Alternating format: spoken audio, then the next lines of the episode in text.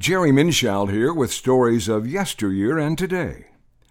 I want to start by saying I have no love for the Confederacy. I have read their Constitution. That document enshrines, quote, the institution of Negro slavery, unquote. Those are the words that document uses. No, thank you. I have also told you in this podcast that my great grandfather was a native Missourian, as I am, a border state. He was in the Union Army. I do not own a Confederate flag. I don't want one. Now to the statues, a subject of much controversy these days. I fully agree that it's up to the government, state, local, and federal, to control the public statues in their jurisdiction. If they want to replace them, fine. If they replace them by a lawful process, not by the mob.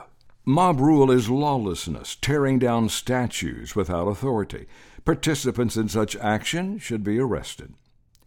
Years ago, I don't know how many, 15, 20, but I recall when this issue began ever so slightly to come to the fore. I said, I do not like the Sovietization of American history. In other words, if you don't like somebody or some fact, tear all that from the history book. That's what a Marx, Lenin, Stalin, or a Hitler would do. Here in America, our history is what it is. It's our history. That doesn't mean we like it all, and that doesn't mean we can't replace statues. Put some in a museum, some new ones in public squares, fine. But again, do it lawfully. Depending on your source, this thought is attributed to George Santayana or Edmund Burke. Those who cannot remember the past are condemned to repeat it. R. Douglas Wead, the esteemed New York Times bestselling historian, says our goal should be to change hearts, not stone.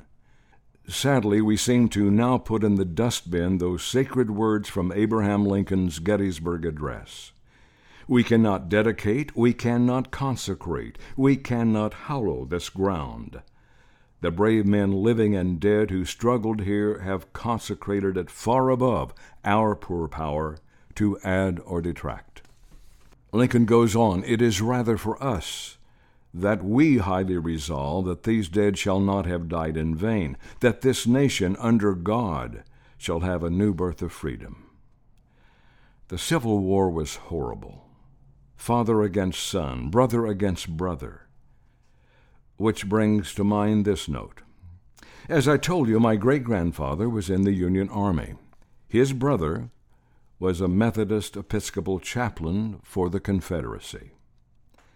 So are we to think that one or the other of those men were automatically condemned to hell? No. I am a Christian. All men are sinners and in need of redemption. It was available then and still is today. I'm Jerry Minshall. To learn more about books I have written and my podcast, go to santafecocktail.com. That's one word, santafecocktail.com.